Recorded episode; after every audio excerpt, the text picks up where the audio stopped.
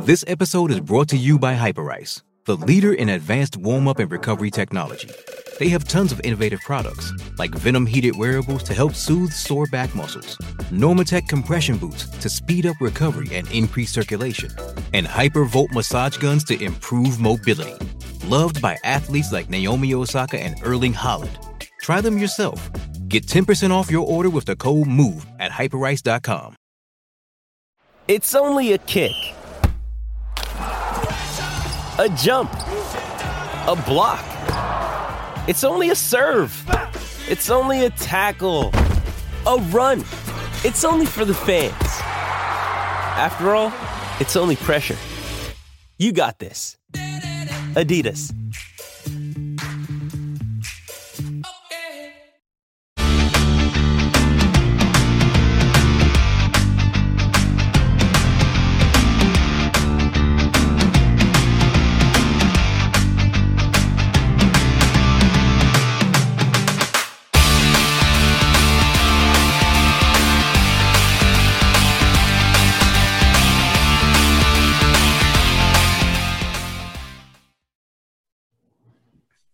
Right, I'm Chris Avina, and welcome to another episode of American Outdoor News Podcast. Today, we're here with Alex El Toro Vargas, the uh, up and coming, undefeated uh, lightweight, super, super lightweight uh, contender. Alex, thanks for coming on.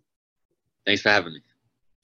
Now, you've been fighting a long time, and, and you're a pretty young guy.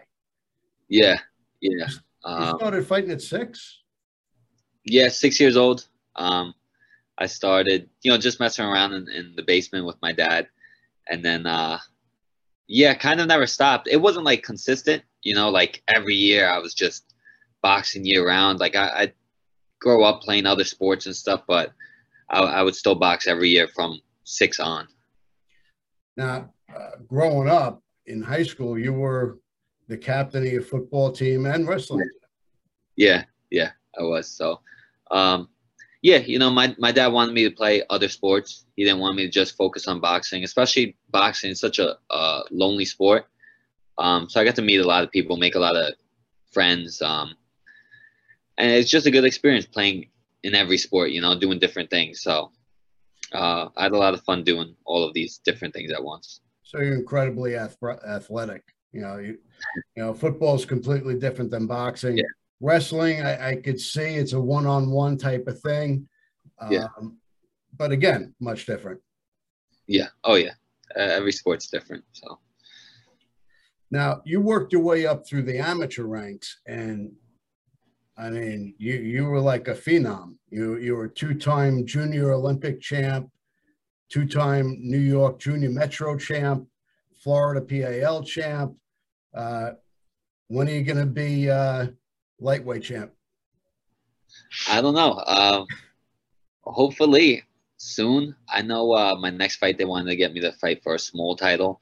That way we could start moving up the ranks, and then, you know, that's when you start inch, inching way up and, and moving up there to get that that big shot.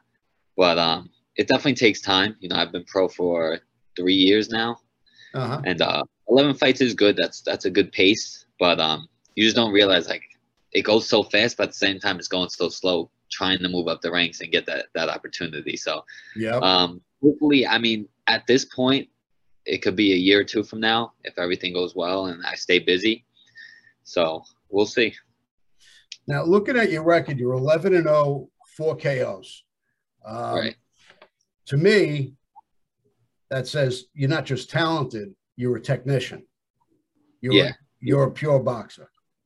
Yeah, more so. Um, I, I could have had more knockouts coming up in the earliest in my earlier fights. Um, but like you said, I, I was so I was like, why take the risk? Like I'm no, I know I'm winning every round, um, and that's how I grew up was more technique. You know, especially my dad since a kid, he was big on footwork, being smart in the ring, not just going out there and trying to just knock everybody out. So um, I think it helped me too, being more of a technician because I got more experience early on in my career, going rounds where a lot of guys, you know, get their knockouts early on and, and don't know what it's like to go rounds or be in the tough fight. So um, I kind of like it, and uh, yeah, I, I look to get a few more knockouts though and, and get that percentage up. Now it, it's it's funny you say that that you're you know you want to be smart about your uh, how you approach your fight and Right. you know, people have a, a, a perception of boxers, but you graduated uh, Cortland Yes. with a teaching degree. You're going for a master's degree. Yeah. How do you how do you pick a, a, a path of becoming a fighter? I mean, you're a smart guy. You got a lot of things Yeah. going for you. I, I think I think being a fighter is just it's just something that's in you. You know, it's it's something like like I said, I remember watching uh old Tyson footage with my dad in the basement and that was just like I want a box. You know, I have no reason for it. I was just like I want a box.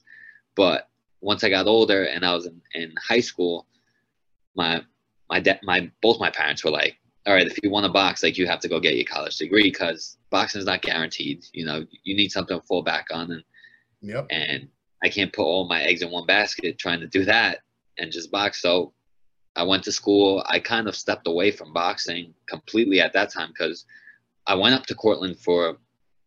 I stayed local for my first two years. It was tough to fight and do the college work, and then I went away to Cortland for my last two years.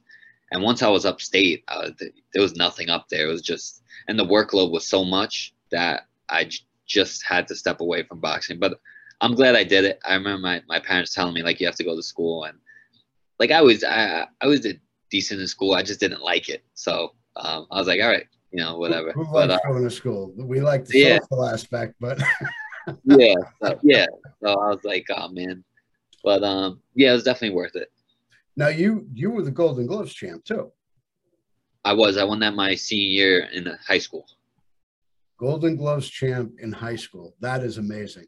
Now, not only were you the Golden Gloves champ, you were the Mark Breland recipient of- the, uh, what is it, the Mark Oh, yeah. Award? Yeah, yeah, He was a great fighter in, in his own right.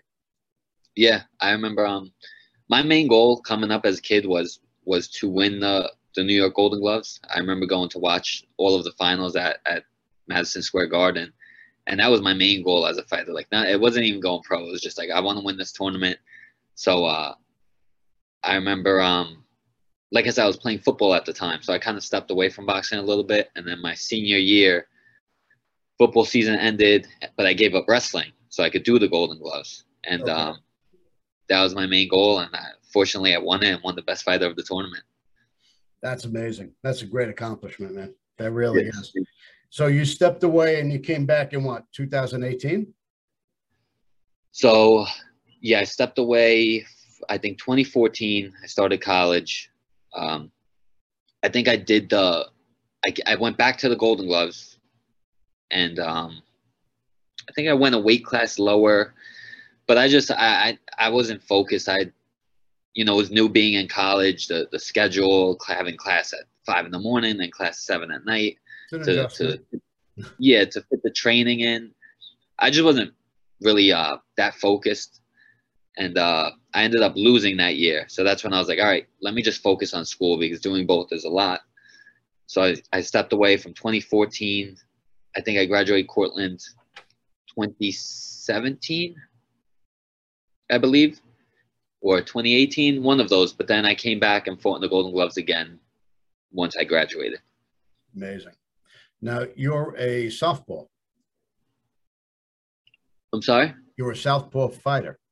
southpaw yes How does that um, help or uh, not help you in the ring? it helps a lot. You know, it's it's it's one of the my biggest advantages um, because there there aren't many lefties, and when guys are in the gym sparring regularly every week, they're usually going against righty against a righty.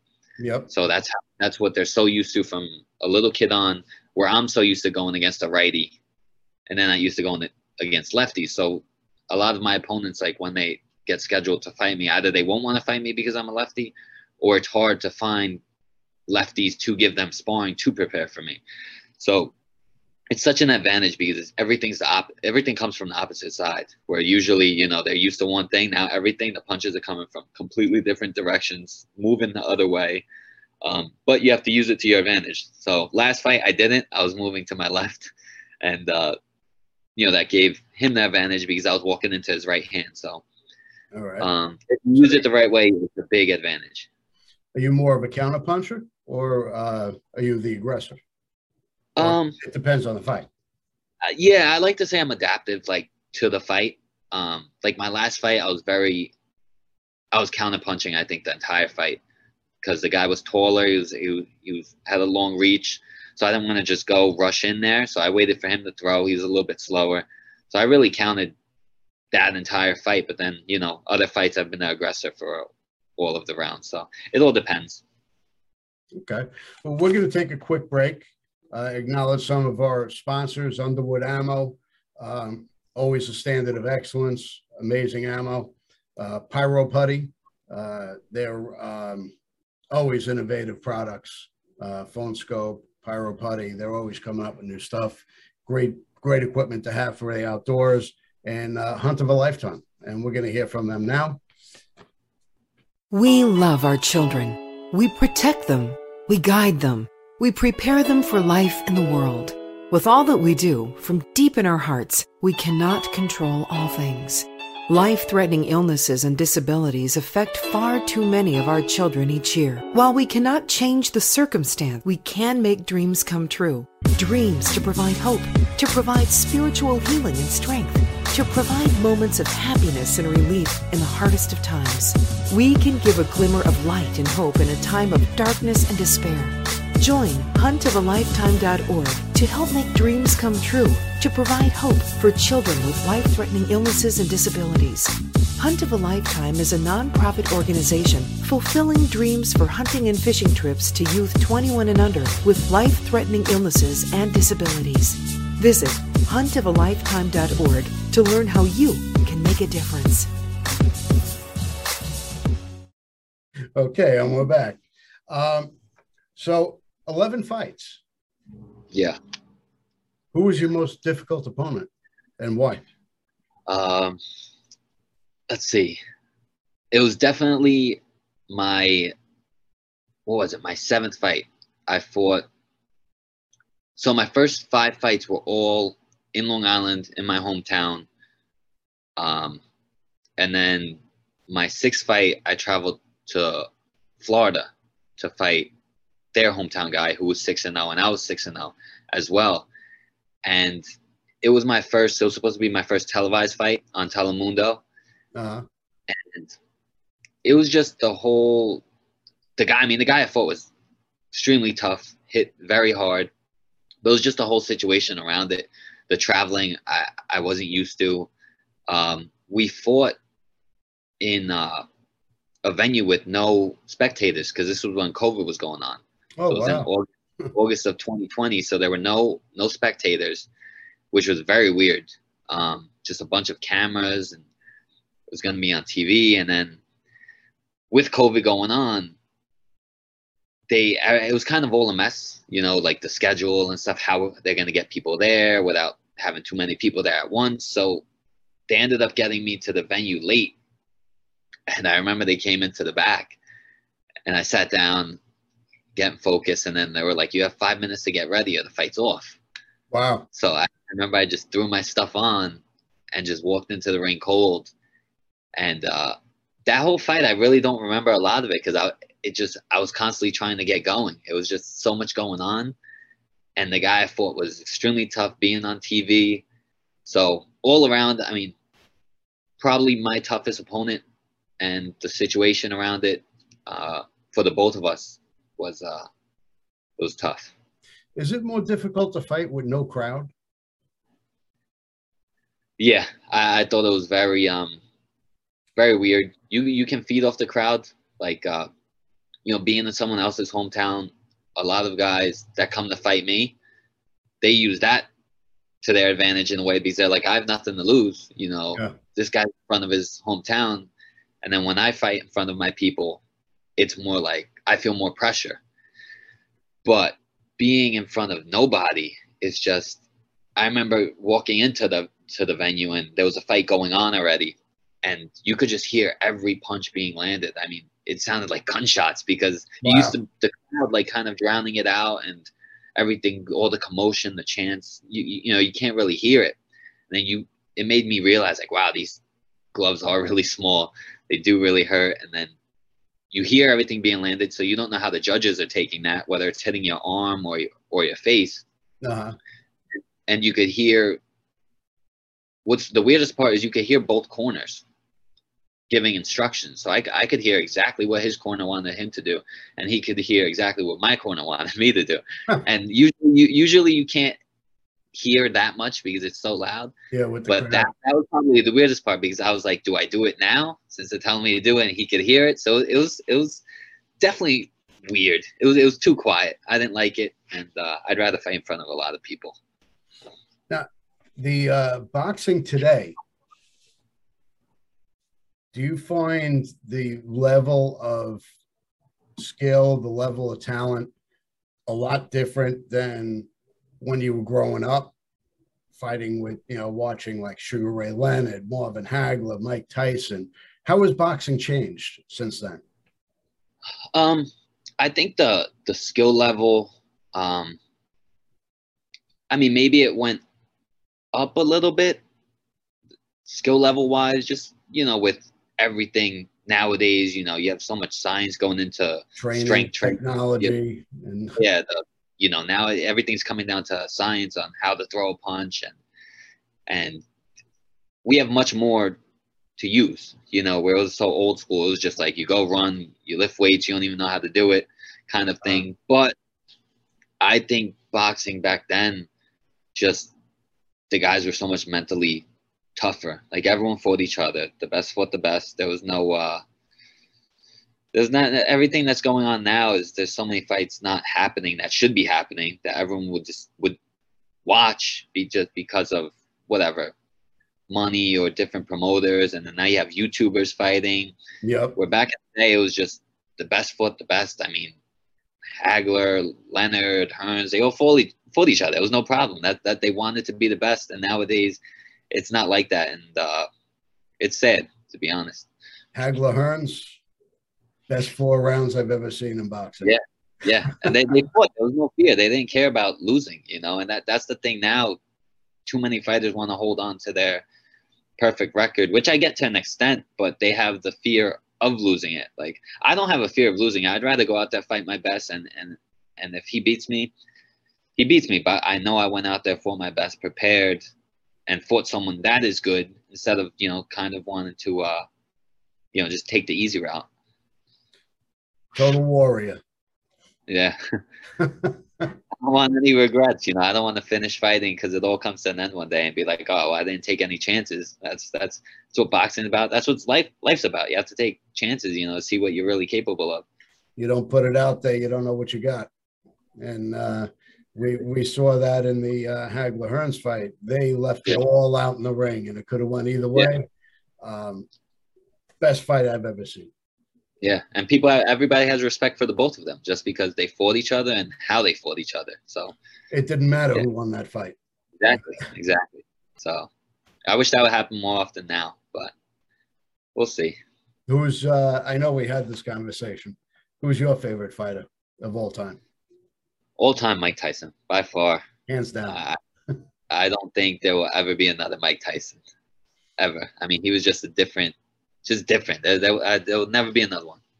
He uh he had so many fights won before he even stepped in the ring. Yeah. That intimidation factor was incredible. Oh yeah, oh yeah. and he's a he's a really cool. I remember I met him one time. He was just such a cool guy. He was so so nice to me. I remember he started talking to me because he saw my Golden Gloves chain, and uh, he was telling me he was the one telling me to turn pro. You know, have the right people around you. He told me finish school, all of that. So it was it was pretty cool seeing my idol tell me that. I remember being shell shocked. I'm like, man, my title, my my idol's telling telling me, you know, go finish school, and you know, go go go be great. You know, don't have any fear and just make sure you have the right people around you, which is very true. And him of all people would know, you know, what Yeah. the people around him did to him. So He had the right neat. people around him in the beginning and at the end, yeah, all went So- down the toilet. yeah. So. Yeah. So what's next for you? When's your next fight? Um, I know I was supposed to be the main event um, at the, at the Paramount, which is on in Huntington. Yeah, I know where it is. Uh, November 11th. But um, it's actually tough because I'm going through a job process right now, and uh, I I really can't commit to the fight yet until I hear more on on what's next. So that's the tough part for me. Um, I always stay in shape, always stay ready, but I'm I'm still waiting on a definite date I could get back or, or what's going on with this situation to uh, get get back in the ring. Well, if you're going to be at the Paramount, I'll be there because it's a whole three minutes from my house. Yeah, yeah, it's a, it's a great time. We like like I said, we we we sell it out, and then we have a nice little um, after party down the road at uh, Portofino's Pizzeria, and we all just hang out, have a good time there. Sure, I know what So- Portofino's is. Yeah, yeah. So it's a, it's it's a good night. Now, how long um, before? Uh, how many fights do you think it'll be before you're actually off of the title shot? Um, I could see maybe around 16 fights. So you're not that far off. No, it, it's at this point once you pass 10, number 10, that's when everything starts moving very fast. You start moving up the rankings a lot faster. You start getting tested a lot more. Mhm. So it could be it could be 16. It could be you know they could call me. That's the thing. I you never know. They could call me at 14 fights and be like, hey, you have a you have a maybe a smaller opportunity, but it, it'll be on ESPN or something, and you know that's when you jump on it. So you don't know. It's uh you could get a call randomly, and it could be sooner than later. Well, you're definitely on their radar at 11 and four, uh, 11 and 0. That's for sure. Yeah, yeah, yeah. we're getting there. So where do you train? Um, well, I travel to the city a lot with my dad because that's where the, the best gyms are, the, the best sparring is. So, you know, when I'm preparing for a fight, I go out there three times a week. I'm sparring with, I mean, numerous world champions, present world champions, past world champions, top contenders. So, you know, if if that's what's going to make you better and that's where you get the best work, we we make the travel happen. So it's uh it's not too bad once you get the the routine going. You know, get up, eat your breakfast, go train, come home from the city, rest up a little bit, train again, and then it's not too bad. But um, we're probably opening up our own gym again, uh, somewhere in Deer Park soon. So that'll be nice to be able to train out here more. Just just hitting the bag wise, but going to the city, I'll always do for sparring. Who's the uh, toughest champ, past or present, that you sparred with? Oh man, let's see. Definitely, Chris Algieri is one of them. Uh, I've been sparring him for for years. I'm actually very close with him now. Um, Richard Commey, the guy for a lightweight. I mean, I think he's 28 and two and has like 26 knockouts. So Wow. his power is unreal for for someone his size, and he's a huge lightweight. Um, Paul I've been at all of those guys at the level are just tough, and you learn something different from every single one of them. That's awesome to hear. All right. Well, um, I appreciate your time. Um, I look forward to seeing you at the Paramount because I am going to be at that fight. And Yeah, uh, where can we uh, where can we find you? You can find me on. uh, Yeah, I don't have a website. I just uh, Instagram at Alex Vargas six three one, and I'm on Facebook at Alex Vargas. Okay. Well, I appreciate your time. This will be up later today.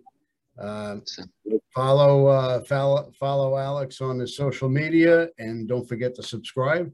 And we'll see you again soon.